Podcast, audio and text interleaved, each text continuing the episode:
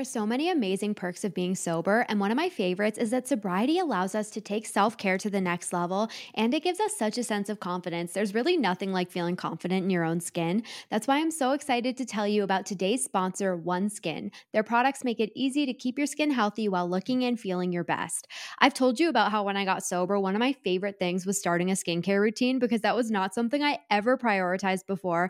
But let's be honest, knowing what the best skincare routine is can be a little overwhelming. That's why I'm excited about OneSkin. There's no complicated routine, no multiple step protocols, just simple, scientifically validated solutions. OneSkin is the world's first skin longevity company. By focusing on the cellular aspects of aging, OneSkin keeps your skin looking and acting younger for longer.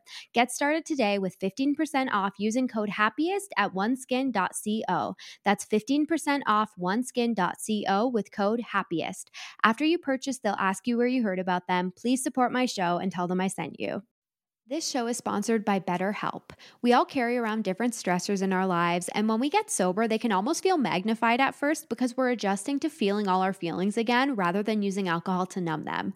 I was honestly really surprised when I got sober at how many emotions came up for me. I remember literally saying, I have so many feelings right now, and it felt really overwhelming having to feel them all. But the great thing about that is that it gave me the clarity and awareness that I had some things to work through, like people pleasing and like my own self talk. That's where therapy can be so helpful because because it's a safe space to get things off your chest and begin to work through what's been weighing you down. If you're thinking of starting therapy, give BetterHelp a try. What I really love about BetterHelp is that it's entirely online. All you have to do is fill out a questionnaire and you'll be matched with a licensed therapist and you can switch therapists anytime with no additional charge. Get it off your chest with BetterHelp. Visit betterhelp.com slash happiest today to get 10% off your first month. That's betterhelp, H-E-L-P dot com slash happiest.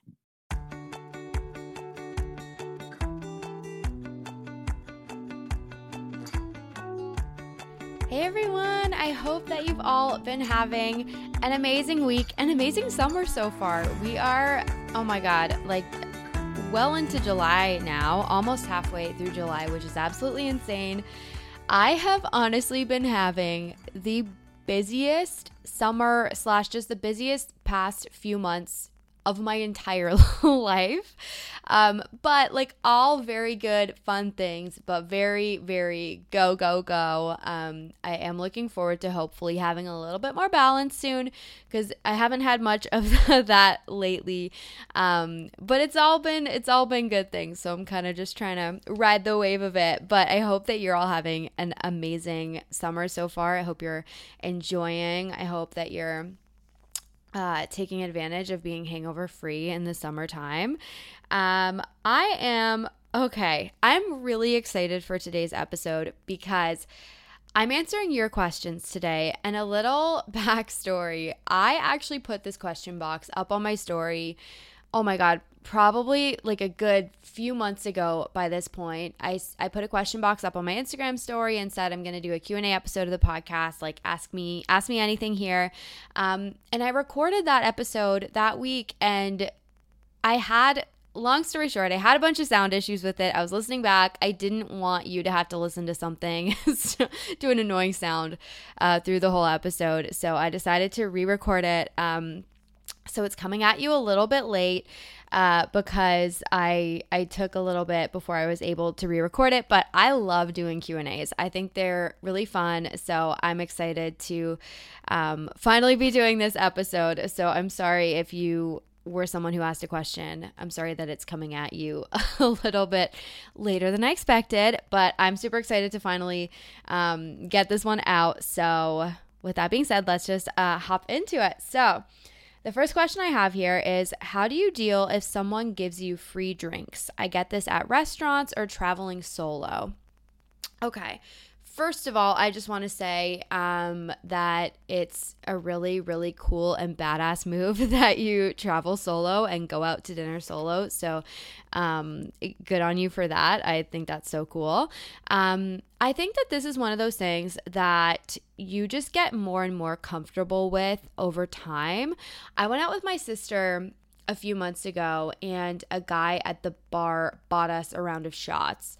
And I feel like if this was earlier in my sobriety, I would have felt probably a lot more like uncomfortable and awkward. Um, whereas now I'm just at a point where I was able to be like, you get two because I don't drink. Um, but I think that the key for this is that if you know right now for you that you go out on your own solo or go traveling solo and that this is a situation that comes up for you that maybe still feels a little bit challenging, I always, always, always think that preparation is key for these situations. So, just getting very clear before you go on what you want to say. So spend some time if you know you have a solo trip coming up or you're going out for dinner and you know this is a situation that comes up sometimes, just decide before. Like think about it, think about a response that makes you feel the most comfortable, the most confident, um, even like practice it in your head beforehand. I think that the hardest part is just being put on the spot and then being in the moment and then you're caught feeling kind of like flustered and awkward of like, oh my God, what do I say? I think that's the stressful part. So I think that if you already have your kind of like answer answer locked and loaded, um, it kind of takes away a lot of that stress. So that's what I would say is just like there is no right or wrong of how to respond. There's only the way that feels right for you. And if you get clear on what that is before you're in the situation, um, then it'll kind of take that take that stress off and it is something that just gets so much easier as time goes on. Okay, next question. Is it normal to think you should be drinking even if you have stopped? Oh my God. This is so, so, so normal because we live in a world that is very obsessed with alcohol. Um, it's kind of just the norm, it's the status quo to be a person who drinks. It's sort of just what is expected of us as adults. Um, so I think it's completely normal to feel like it's something you should be doing. Um, and I also feel like that feeling of like I should be drinking is often coming from a place of, I think it's coming from two places. I think number one, it's coming from a place of like, I should be able to drink. Like there's maybe something flawed within me that is has made me unable to drink quote unquote normally. Um, so to that I say I think that's something that a lot of us feel sometimes. They're like, oh my God, what's wrong with me that I wasn't able to figure this whole thing out, that I wasn't able to figure out moderation. Um, and it's okay to feel that way because that is kind of like what we're taught is that there are like problem drinkers and normal drinkers and it's sort of on you. So I for me it just really helped to educate myself on the fact that alcohol is an addictive substance, point blank it is, and that it's a toxic substance and just to keep coming back to like there's nothing wrong with you if you can't figure out how to drink this substance normally like um, it's a really tricky substance for a lot of us to be able to moderate um, and just because it's, it feels sometimes like the whole rest of the world drinks or has this whole thing figured out, it doesn't mean that it's something that you should be doing because obviously it wasn't working for you anymore. Otherwise, you never would have stopped. Um, and that's kind of my second point is that I feel like this I should be drinking often comes from a place of self doubt, of like doubting our decision, of doubting th- that kind of thought of like, was it really that bad? maybe maybe I could figure this out. Once we get a bit of time, it's really easy to look back and romanticize it a little bit and and question our own decision. And for me, whenever I had those feelings, I would always always always just come back to if it wasn't that bad, I never would have stopped because it's true. Our whole world, it feels like, and obviously this isn't true, and the sober movement is absolutely growing, which I love, but sometimes it can feel like we're really in the minority. Um, and like the whole rest of the world kind of drinks. So if alcohol wasn't really, really, really having a negative impact on me, I never would have stopped because it is sort of a drastic thing to do. It's a huge change to make in our lives, it's a hard change to make in our lives. And I always just remember that if alcohol wasn't really, really wrecking me, which it totally was, I never would have gotten to the place where I wanted to stop. So that's what I would say to that. To answer the question, is it normal to think you should be drinking? Absolutely. I think it's so normal because it's what it's what we're taught. It's what the kind of world does. It's the norm. Um, but to just keep coming back to your own knowing. Like you know why you're here. It doesn't matter what anybody else is doing. It doesn't matter what anybody else thinks about your decision. It doesn't matter if they think you had a problem or if your drinking was okay because you're the only one living through your own experience. Um, and i think that especially in like that first kind of year because I think for me, I noticed like I would feel really solid well in my first few attempts, even in the first like few weeks.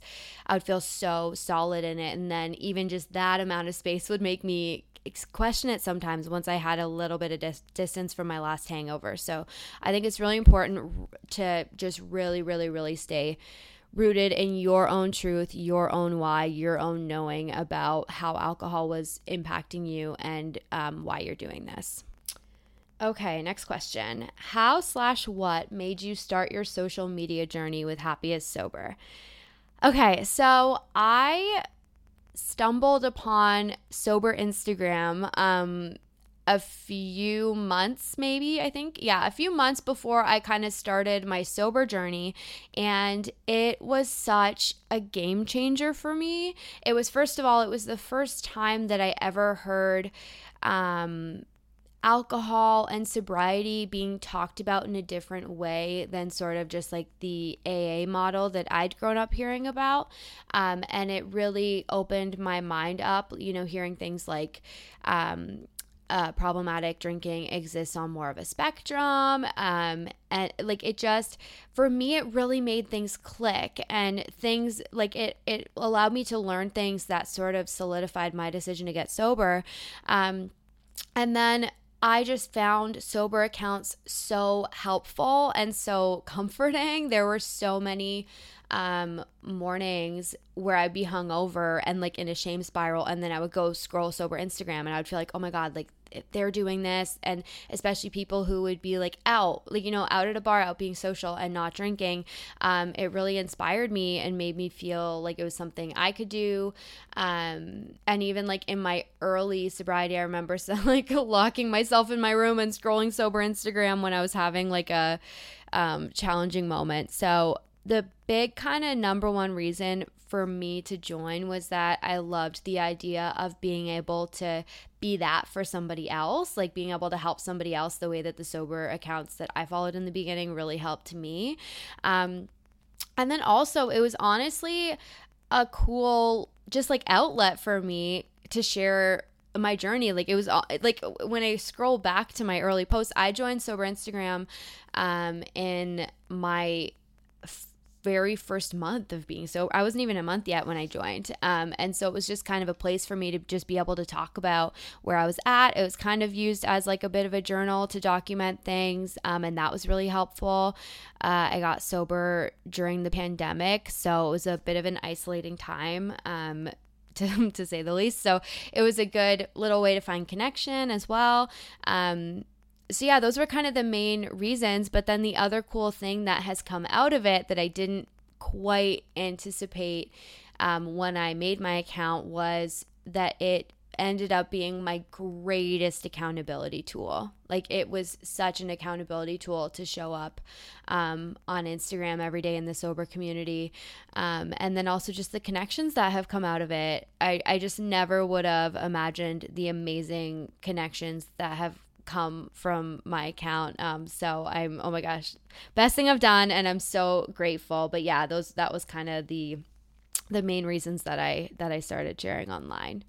Okay, next question. Navigating a night out in the early stages. Okay, so again, I, like I just said, I got sober uh, during the pandemic. It was um, late 2020. So I wasn't able to, even if I wanted to, I wasn't able to really go out in the early stages. Although at that time, I was doing weekly we called them weekly sisters nights with my sisters where we would get together just at their apartment um, and and yeah have drinks. And so that was those were my challenging nights a lot of the time because uh, up until then it was that that was like when i would drink and get drunk with them. Um, but so for navigating a night out i would say First of all, I think it's really important to get very centered before the night out. So, really, really, really reflect on your why before you even go out. Play the tape forward before you go out. Really spend some time reflecting on how do I want to feel tomorrow? Why don't I want to drink?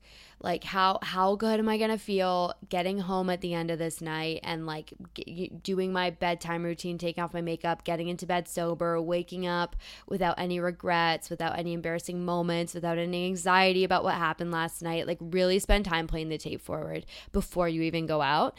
Um I also think that if you're in the very early stages, I always think it's a really good accountability tool to let your friends know in advance that you're not drinking. Um, just like even if it's just like one friend who you trust to be a sort of accountability buddy for you.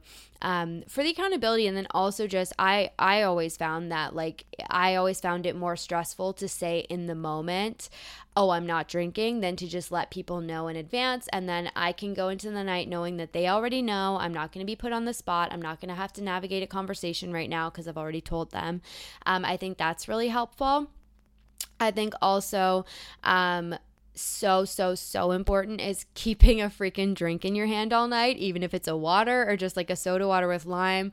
Um it's it it's so helpful to just like especially if it's early days and you're still maybe feeling a little bit awkward in social situations without like the social lubricant of alcohol um, it's just like can can help to just have something in your hand something to sip on as the night goes on and then also people are less likely to offer you a drink if you already have one. Um, so i think that's so important and if you're into alcohol free drinks mocktails like order yourself something fun um, to feel feel a little bit more included. Um, I always love doing that. I think the other thing I would say too is that to remember that as the night goes on and as people are drinking and getting a little bit drunk, like they're not paying attention to what you're doing. I think it's easy when we're going out sober in the beginning to be really in our heads because we used to rely on alcohol to get us out of our heads and to like let loose and feel comfortable and not care what people think. And it really helps me to remember that once people are drinking, they're drunk, they're out of it, they're not paying attention to me. So it's easier for me to just say screw it drop my inhibitions let loose too and like i don't have to care what they think or it, or if they're noticing anything because they're probably drunk. They're maybe not even to remember. Um, I find sometimes that when other people get drunk around me, it's easier to just like also relax. But it's a cool feeling because then you are doing it without the booze um, and they they're drinking to get that feeling and we can just like use it as practice to kind of let loose and not need alcohol to do that, which is a pretty, um, yeah, a pretty cool feeling. Another thing that I always find to be a helpful reminder as well about sober nights out is that you might feel some FOMO in the beginning of the night when people initially start drinking, um, but it really helps me to remember that any feelings of FOMO are going to be felt when they're having their first drink or two because that's like the part of the night that always kind of felt the most exciting. But if you can just let yourself sit with that FOMO, sit with maybe those feelings of feeling maybe a little bit sad and left out and wishing you were a part of that, if you can just hang in there through those feelings, that FOMO will turn to JOMO because then probably you're going to watch them get past that initial buzz and get to the stage of being you know drunk and then for me, watching get people get really drunk always makes me feel really, really, really grateful to be sober. Um, so just to remember that if those feelings come up, you can hang in there through them, and that that sober joy will come. If it doesn't come tonight, it will absolutely come in the morning. Um, and some other just kind of like accountability tools as well to get through a night is to if you can to drive yourself so that you have to drive yourself home at the end of the night. You could even make a plan for the morning time that you're excited about um, to kind of keep you accountable as well. Um, and then lastly, I would just say again um, that sort of preparation in advance. So if you let people know in advance that you're not going to be drinking, but if you're going to like a party where you're going to be mingling, mingling with people, to just get in your head in advance what you're going to say if they ask you why you're not drinking, um, just so that you don't feel put on the spot in the moment. And also, of course, Go home when you want to go home. Do not feel obligated to stay till the end. Do not feel obligated to stay past the point that you're comfortable with. Um, you don't owe anybody anything. You do not owe them your fun, party, drunk self. Um, you absolutely can honor your own needs and when you're done, you can go home um, and try to let go of any guilt about that, which I've shared is something I definitely struggled with in my early days. But your sobriety and your sanity comes first. So go home when you're done with the night. But yeah, it's totally something that the more you do it, the easier it's to get. It's okay to feel a little bit awkward at first. Um, that doesn't mean it's always going to feel that way. It's just like an adjustment period of learning to get comfortable socially again without booze. Um, but the fun thing about that is that that's how you develop real, like genuine confidence because you're not relying on alcohol for it anymore. So if it feels awkward and that feels frustrating to you, like, oh my God, this used to be so much easier, just think of it as like this discomfort right now is just the growth process towards like becoming a much more confident person and like that's it's just like sober confidence like you you can't bottle it so um it's worth it's worth hanging in there through any any uncomfortable points in the beginning um okay next question when does being sober get easier? I'm 71 days and experiencing mixed emotions.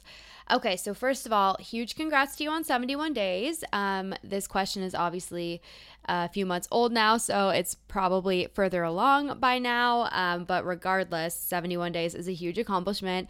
Um, it's hard to pinpoint exactly when sobriety gets easier because obviously everybody's different and it's not necessarily a linear process. Um, I found that it was more so that the slowly over time, the good days started to outweigh the hard days. And that doesn't mean I stopped having hard days. It's just that the hard days got like further, like fewer and further between as time went on.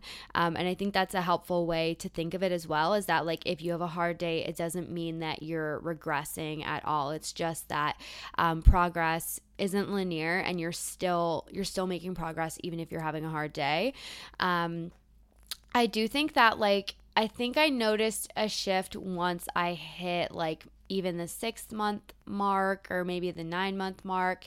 Um, it's I, I think my mindset kind of changed around that time.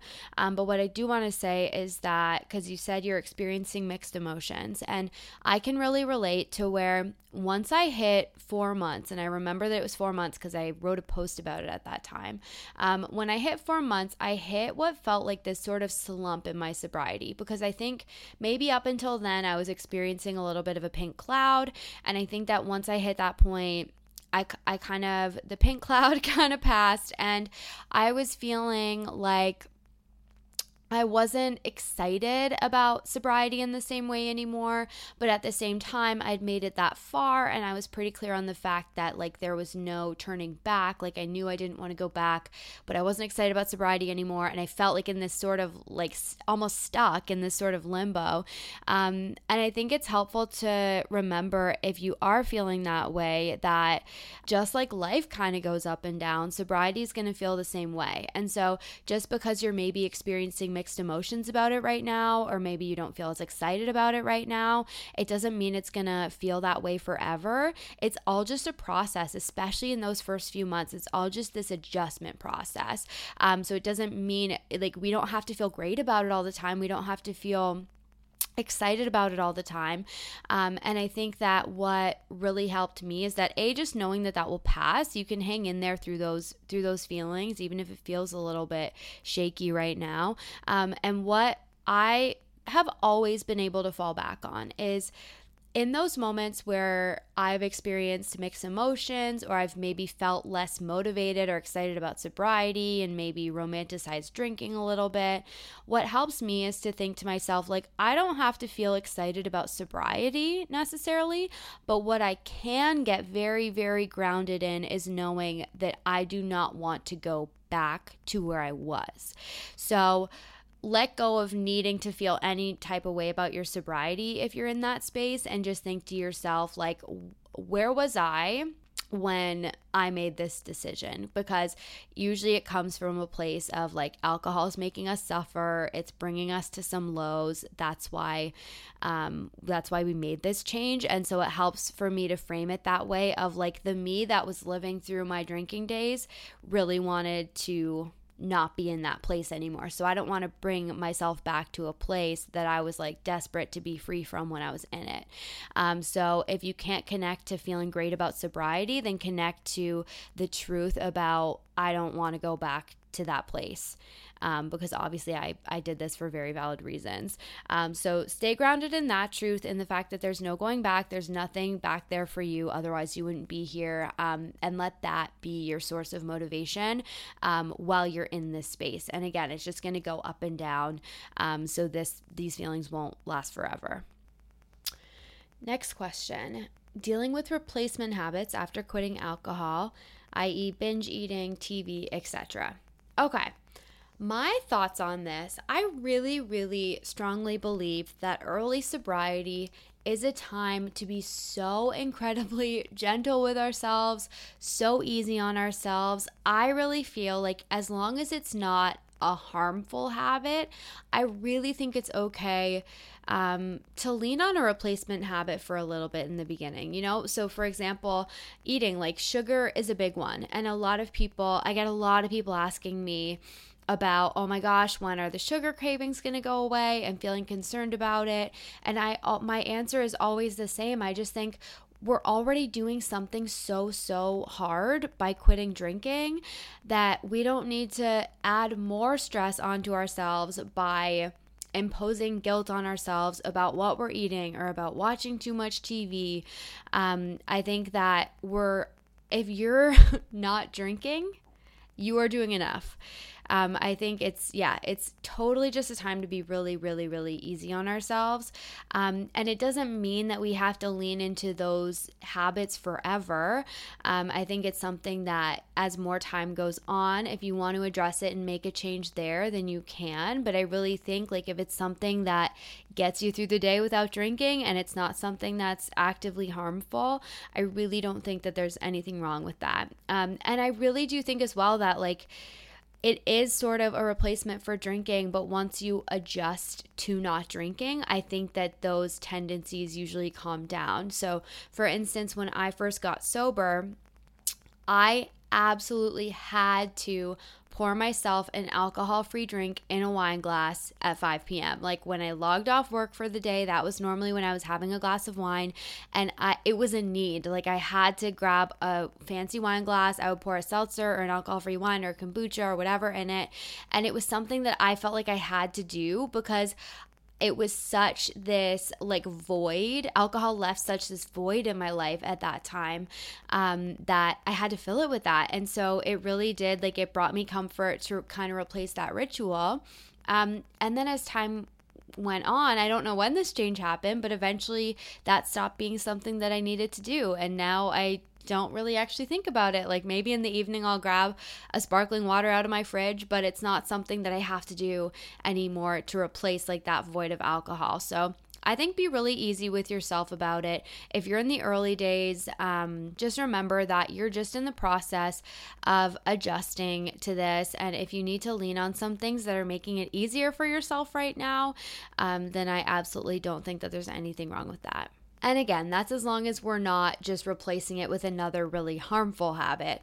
Um, but if it's just something like, you know, TV or eating more food or whatever it is, if it's something like that, I really believe just focus on not drinking and the rest of it you can you can deal with a little bit down the line. Okay, next question. What made you choose to stop drinking?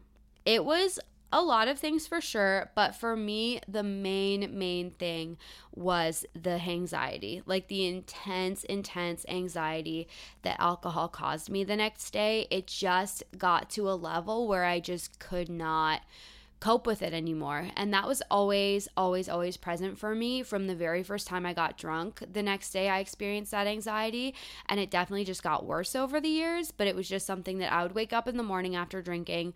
I felt panicked. I would immediately, I would like grab my phone first thing. I would scroll in a panic. Who did I text? What did I say? What did I do? I would ask my sisters, like, did I do anything bad last night? Did I embarrass myself? Is anyone mad at me? And even if they reassured me that no, you were fine, it didn't calm me down. Like, I, I still, I, I, I didn't really believe it, or I just, I would feel so much shame. It was just the worst feeling. But for years and for a decade, it felt really worth it because I loved to drink. Um, so it, the the anxiety was the last straw. But I always knew in my gut that my drinking was problematic. Like I knew that I liked to drink too much. I knew that I often got way too drunk and would be embarrassed about it. And it was something that, like, I was always down to drink. And the more time went on, the more it was just kind of what I looked forward to. Um, and things that used to be fun on their own now became fun because I would be like, ooh, let's drink and do that. And like rather than the thing I was doing being the fun thing that I looked forward to, it was like the drinks that I looked forward to. And I hated that. Like it, it, I knew that it wasn't good how much I loved drinking and how much I looked forward to it and I just knew that like if I continued it just it wasn't heading anywhere good. I didn't ever have really any consequences of my drinking. My drinking looked pretty okay from the outside. I never hit a rock bottom. I was a good natured drunk, but it was just all the internal stuff where it was how alcohol made me feel the next day and how I knew in my gut that like my relationship with it was not a good thing. Um, so, yeah, that was what made me decide to stop. Um, how have you successfully not drank alcohol? It it's been a, a lot of things a lot of uh, tools that has helped me. So number one is i have such an amazing support in my mom. My mom is you know if you if you've listened to this podcast even once then you know that my mom is sober. Um, so she was was and is my biggest support system. And in the early days i would call her and talk to her about sobriety every day. Um, that was just such a huge huge huge part of what helped me stay sober was having that support in her. Um, i also joined a virtual support group in the beginning.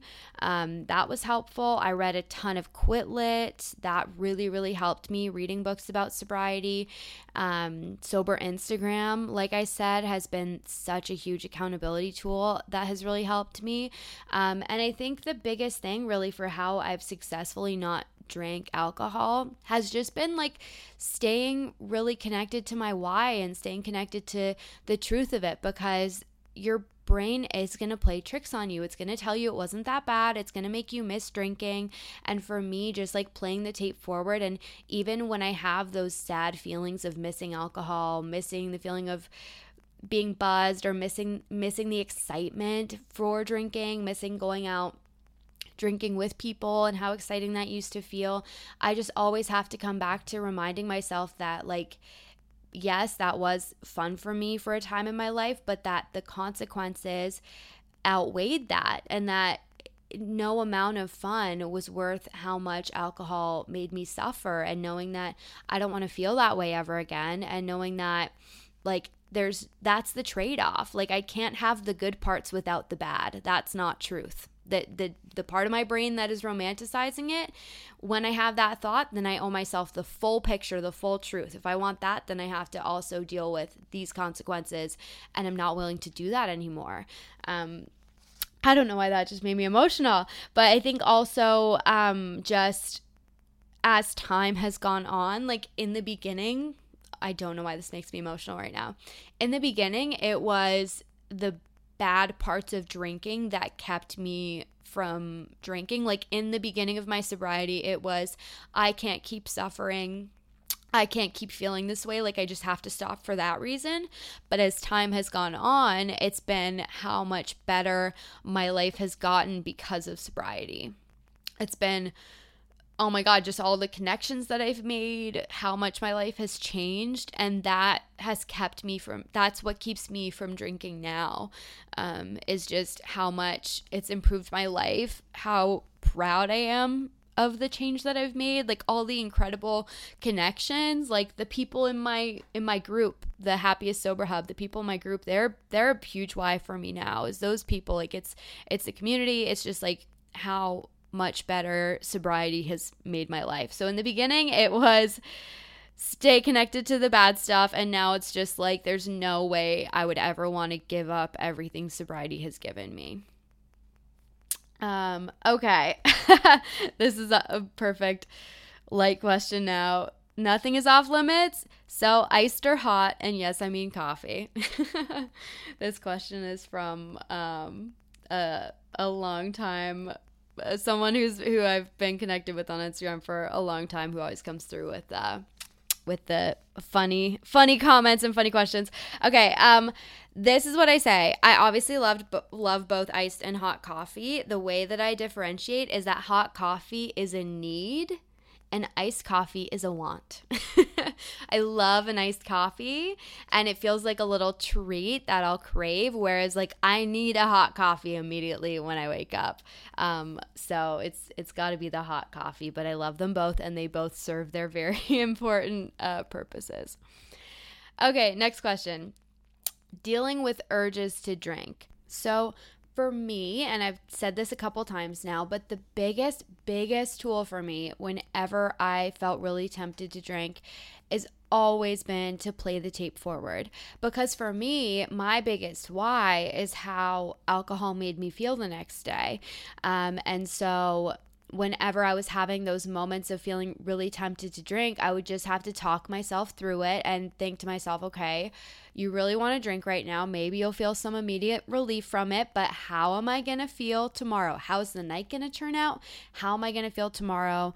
Um, I just had to really, really play that tape forward, focus on how much I knew it would make me suffer, and just remind myself that, like, I do not want to feel that way again. It's not going to be worth it. Um, that was such a big one for me. I think also, um, I think like they say, and I don't know if this is true, but I've heard that craving scientifically lasts for 20 minutes. So even just setting a timer for yourself, a 20 minute timer on your phone, and say, I'm just not going to drink for the next 20 minutes. I just have to do these 20 minutes right now um, and just take it off the table.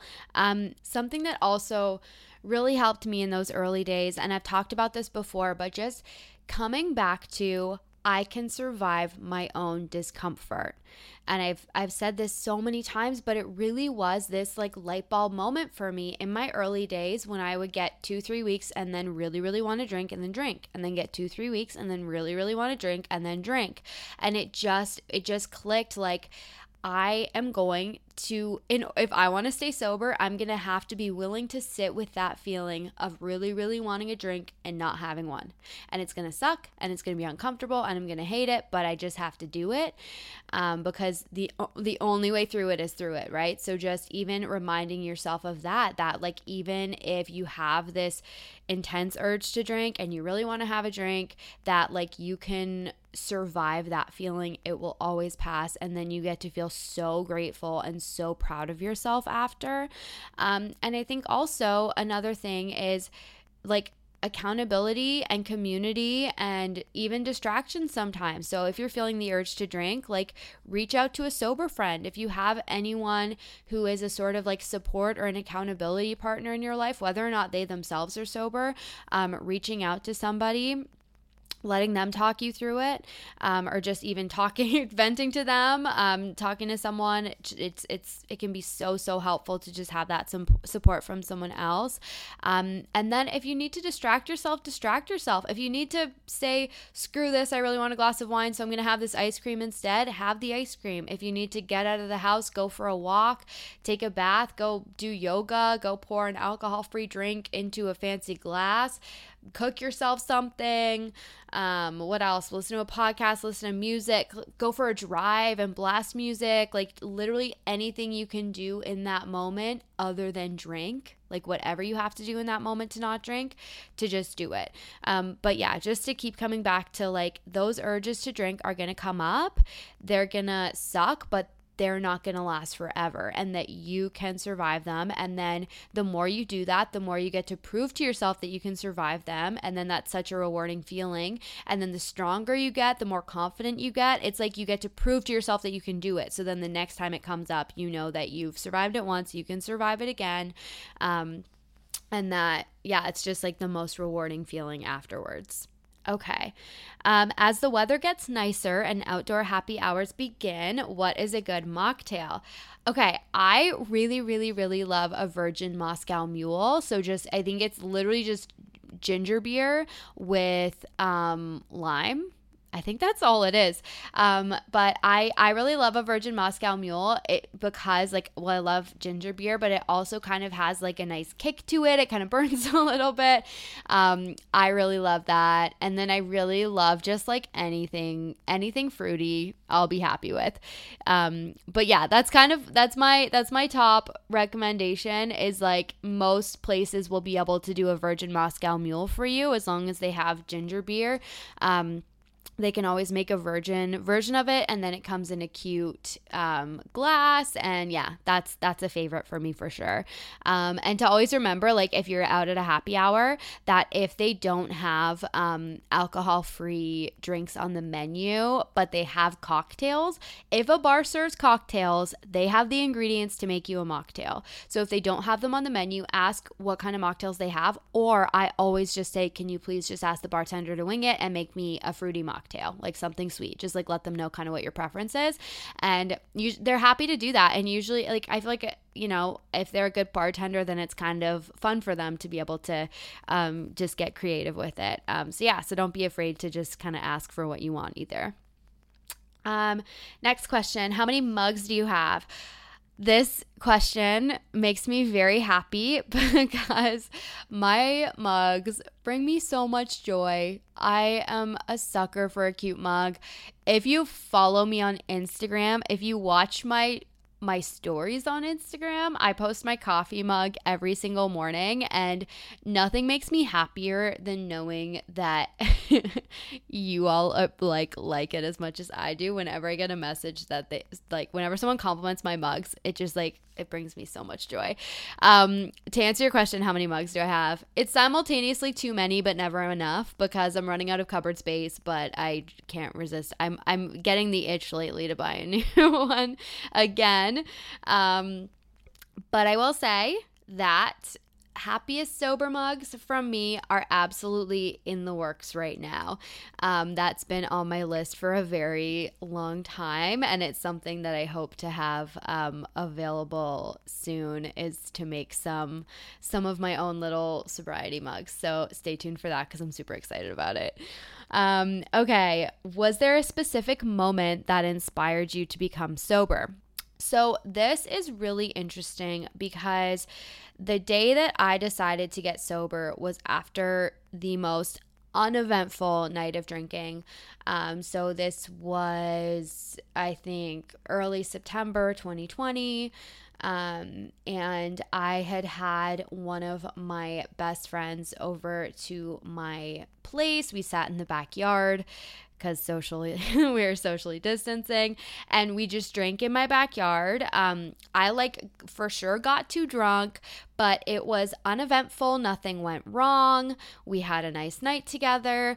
I woke up in the morning i was on my couch tv going lights on had just passed out as per usual. Um, and I had a text from her saying, Thank you so much for such a lovely night. I love you. So I had absolutely no reason to like based on that text, no reason to feel anxious, but as always I did. I felt so incredibly low. I felt anxious, I felt shame, I felt just everything that alcohol always made me feel the next day. And I don't know why it was that day because there were plenty of days where I did embarrass myself or I did say something I regretted. Um, and that wasn't it. It was for some reason this morning, it was just this crystal clear moment. I had been I had been lurking sober Instagram. I had been toying with it up until then, but that morning was just this moment of clarity where I just was like I cannot keep feeling this way. Um and yeah, I don't I, my mom has interesting insights into this one because she thinks that she said to me once that like it's almost like if you're anxious after a night of drinking because of something that happened, you can blame your feelings on like the event whereas when nothing went wrong like in this situation there's nothing you can blame it on except for the alcohol right? So i think I, I, I don't know. I don't know why it was that day, but I just really reached my enough is enough moment where I call it sort of like an emotional bottom. Like I heard someone say in a meeting one time, rock bottom can be an emotion. Um, and that really resonates with me because for me, that's what it was. I just hit this bottom of like, I can't keep feeling this way. Um, and that was when I decided to get sober. Uh, but I, that wasn't the day I got sober. I set myself an end date. It was a few weeks away from my sister's 30th birthday. I said after her birthday, I'm to start getting sober. And for her birthday, we went away to um, Niagara on the lake um, and did a winery tour. And I was biking around this winery thinking to myself, this is my farewell tour to wine. And um, the next day we left, and that was my first day one. And I started reading This Naked Mind by Annie Grace that day. Um, and that was the first, the first attempt. Um, of, of a few that then eventually stuck. Um, but yeah, I, I will never know why that was the day uh, that I made the decision, but I'll forever be grateful that it was. Um, okay, next question. How to deal with alcohol being everywhere. I just moved to Florida and I can't go out without seeing booze.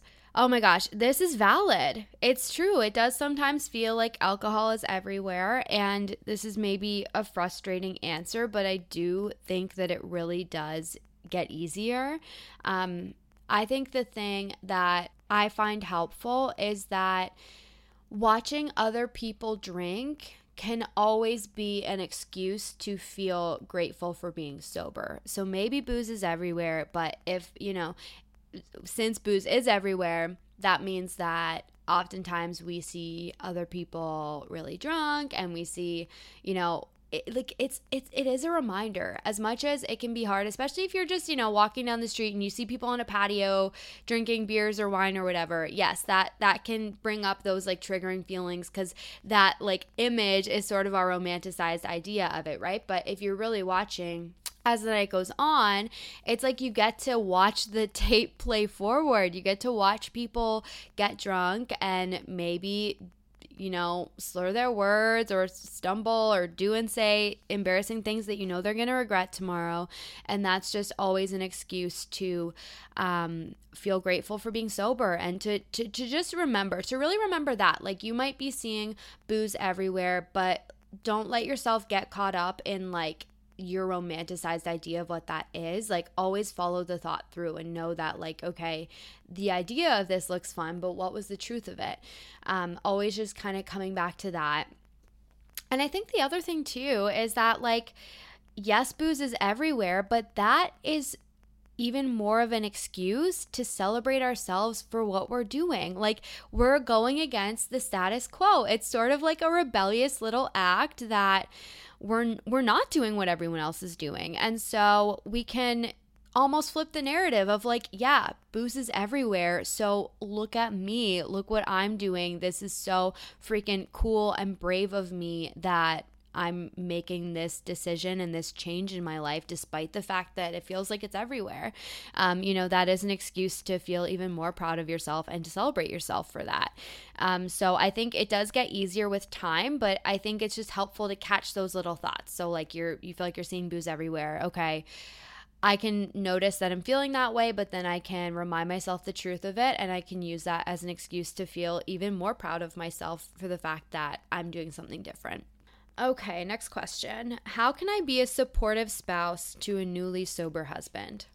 First of all, I think that the fact that you are here, you're in this community, and you're asking this question to be a support for your spouse um, tells me that you already are. I think that's so, so amazing um, that you're like showing up in this way and that you want to be able to support your husband. Um, I think that everyone is different in how they feel supported and how they want support to be shown to them. So I think even like asking this question to your husband and saying, like, I really want to support you. What are things I could do that would make you feel supported? Um, and of course, I, I, meant to put a disclaimer on this question that, like, I'm single. So I'm and I've never been in that situation. Um, I was single when I got sober, uh, and I've never been with anyone um, who is newly sober. So I can only speak from my own perspective as someone who has gotten sober. So I can tell you from my perspective that if I had a partner while I was getting sober, a few things that would make me feel supported. Um, but that's coming from me, and obviously everyone's going to be different. But when I think of how I would want support to be shown to me, milestones are a very big deal. So for me, even just from the people in my life, from my mom and my sisters and my friends, like for me, it meant so much to me when my milestones were acknowledged and celebrated. So to like put in your calendar what his sober date is and like mark it every month and then acknowledge it to him like to like congratulate him or even like get him a little something um, that always made me feel very, very supported. Um, and another thing that always made me feel supported too is um, when people were inclusive in terms of like drinks. So, stocking up if he has a favorite alcohol free drink, stocking up on that alcohol free drink, like little things like that are a really big deal um, to make people feel included for sure. Um, and and I think also just getting clear on boundaries. So he's newly sober, maybe checking in like I I'm I'm not sure if you are a drinker, but if you are checking in on how he feels about it, would he be more comfortable if you didn't drink around him in the very beginning? If he's comfortable with alcohol being in the house or not?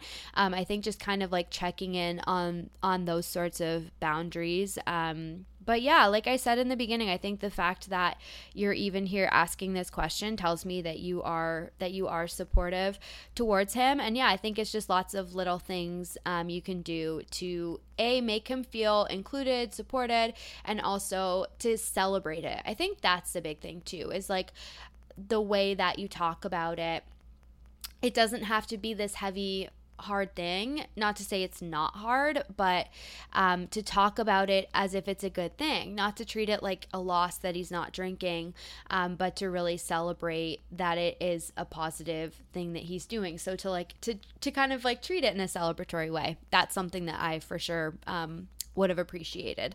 But again, that's me. um, okay. Next question dealing with a spouse who refuses to quit drinking in front of you when you're sober. So, again, firstly, um, I haven't been in that situation, so I can I can't speak from experience, so I can try to give my two cents to the best of my ability. Um, but I, I'm I'm sorry to hear that you're going through that. I that that must be really really difficult. So I I absolutely um, I'm sending you tons of love in uh, in being in that in that situation. Um, this is where I think that we have to really step into our power because at the end of the day, you can't control what your spouse is going to do. So if your partner is going to refuse to quit drinking in front of you, you can't control them. So you can't stop that from happening. What you can control is what you're going to do in response to it.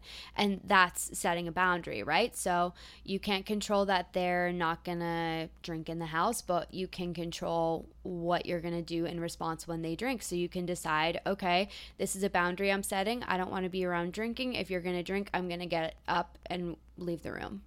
You know, it's just like stepping into your own power. Like, how do I want to react? What's my boundary going to be? Um, so I think just, yeah, really, really setting that. Like, if, if you're going to do it, I, I can't I can't stop you I can't control it but then I'm in I'm in control of my own actions and response so I'm gonna leave I'm gonna go do this um, that's a way I think of kind of taking your power back in the situation and as time goes on you can um, you can decide what feels what feels right for you and to just really really have your own back. Like put your own needs first right now. If you don't feel that support from your partner, then give that support to yourself and like put your needs first and do what you have to do to protect your sobriety and to take care of yourself. Um, that should be your number one priority because that's because your partner your partner's making what they want to do their priority right now as far as alcohol goes right um, so to to make your sobriety your first priority um, and to put your needs first regardless of how that might make them feel. Um, that is definitely just kind of self-care at its finest. So I'm I'm sorry to hear that you're dealing with that because I I imagine that must be really really tough. Um, so sending you tons of love. Okay, I have a couple questions left here. Oh man, okay. Someone asked top three most embarrassing drunk moments. Here we go. I I mean, oh God, I could list so many just funny little ones. At one time, I was standing in a bar line in the snow in the winter on New Year's. I was standing still, I was not walking. And out of nowhere, my feet just went out from under me and I just fell on my back. And I blamed my boyfriend at the time for not catching me. and I was mad at him because in my mind, it was his fault for not catching me. Um, another one is I was waitressing at um, a restaurant while I was living in Australia. And I hated working there. And it was my very last shift before I was moving to another place. So I got, I pre drank and got drunk before my shift. And I had to wear a white button down shirt. And when I showed up, I was on drink duty of just like running drinks. So I went to pick up my first tray of drinks and dropped it all down my white shirt on the very first try. Um, so those are just kind of like funny funny ones that come to mind that I can laugh about. Um, but my top embarrassing drunk moment, like the one that kind of just makes me shudder the most and cringe to think about, is um, it's from while I was living in Australia, which is when a lot of my drunk embarrassing moments are because I was a little bit of a mess while I lived there. But basically, I was bartending while I was there. And at one point, I started like secretly hooking up with one of my managers at the bar that I worked at. And long story short, it did not turn out very well. And a little bit later, we had this staff party. And I got so, so wasted. And I ended up like getting in kind of a fight with him there. And then I ended up just telling anybody who would listen about everything that had happened and I was pissed and I was ranting and I just made like a total scene. Um, and I was so so mortified the next day because it was just so out of character for me. It's something that sober me absolutely never would have done. Um, so yeah, that's that. That was a situation that I definitely carried some shame about for a while. Um, so that would that would definitely have to be my top embarrassing drunk moment. Last question. Giving sober advice when you still struggle. Some days I'm a pro, some days I feel like day one. Okay, so I think that I really like this question because I think it's important to talk about the fact that, like, it's okay to still struggle no matter how far you are into it. Um, and I think, regardless, no matter how far you are, if you have, like, to someone who's on day one, if you're day, you know, 30, you know, any day past day one, then you have something valuable to offer that person. Um, but I think the biggest thing is, like, sometimes I even get caught up if I have like a challenging moment or a hard day to think like, "Oh, I shouldn't still struggle. I'm this far along." And I actually think that it is helpful to share with people when you still struggle because if we feel like I only have value to someone, I can only give advice to them if I have this whole thing figured out. I think that First of all, that's not true. Um, but I also think that if we don't share our hard days and our hard moments, then other people who also are struggling are going to feel more alone. So if I think that it's really valuable if you're having a challenging moment and then you work through it to share like, "Oh my god, I struggled today. I felt this way. I had this thought." Um that's going to make somebody else feel more seen if they have had the same thought. Because if we only share our wins and our good moments, then someone who maybe has the same amount of time as us and still struggles is going to be a lot more likely to compare themselves and think like, "Oh my god, th- you know, they're this far and they're doing great." Whereas I'm still having this hard moment. So I think that there's a lot of power in sharing our struggles. It helps people know that they're not alone. Um, we're all human, and it it doesn't take away from any of our progress to still have hard days. It it all it means is that we're human. So yeah, I think that there's a lot of value in sharing the struggles because it shows people that they're not alone and that you can you can still have a hard day no matter how far you are into it and that we can we can do hard things we can survive the hard days um, i think there's a lot more value in that than in trying to you know and than in trying to be a pro. Um, we're all just human and yeah we're all in it together. And i think that that's that's even more helpful sometimes so that is all the questions for today. I hope you liked this Q&A style episode. I had a lot of fun doing it and I definitely love to do more of these in the future. If you enjoyed the episode, then feel free to share it with a friend or share it on social media. If you're enjoying the podcast so far, then please feel free to rate it or even leave a review. Um, it helps me out so much, so I'd appreciate you forever for it. Um, and hit the follow button to subscribe so that you don't miss an episode.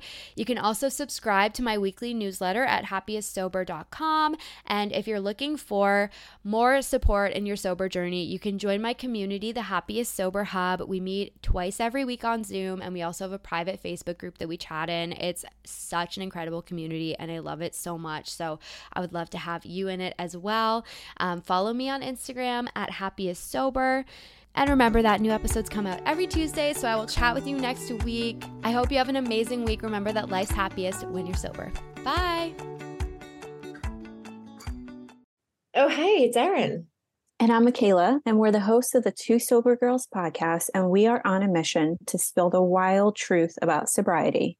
Forget the rose all day cliche. Sobriety is flipping amazing. Absolutely. It's not just about quitting the drink, it's a gift you give yourself and your loved ones. So, what are you waiting for? Break up with that old toxic relationship with alcohol and let us show you the possibilities. And here's the thing everything your precious heart desires becomes way easier without the influence of alcohol. We're not just two sober girls, we're also wellness coaches. We're here to show you how to optimize health, lifestyle, and beauty, feel sexy and alive as F. So stay tuned because we're rolling out new episodes every Monday wherever you get your podcasts and trust us. They have your name written all over them. We can't wait to share the magic of sobriety and wellness with you. Subscribe to Two Sober Girls podcast today and come follow us on Instagram for behind the scenes action and send us a DM. We can't wait to meet you.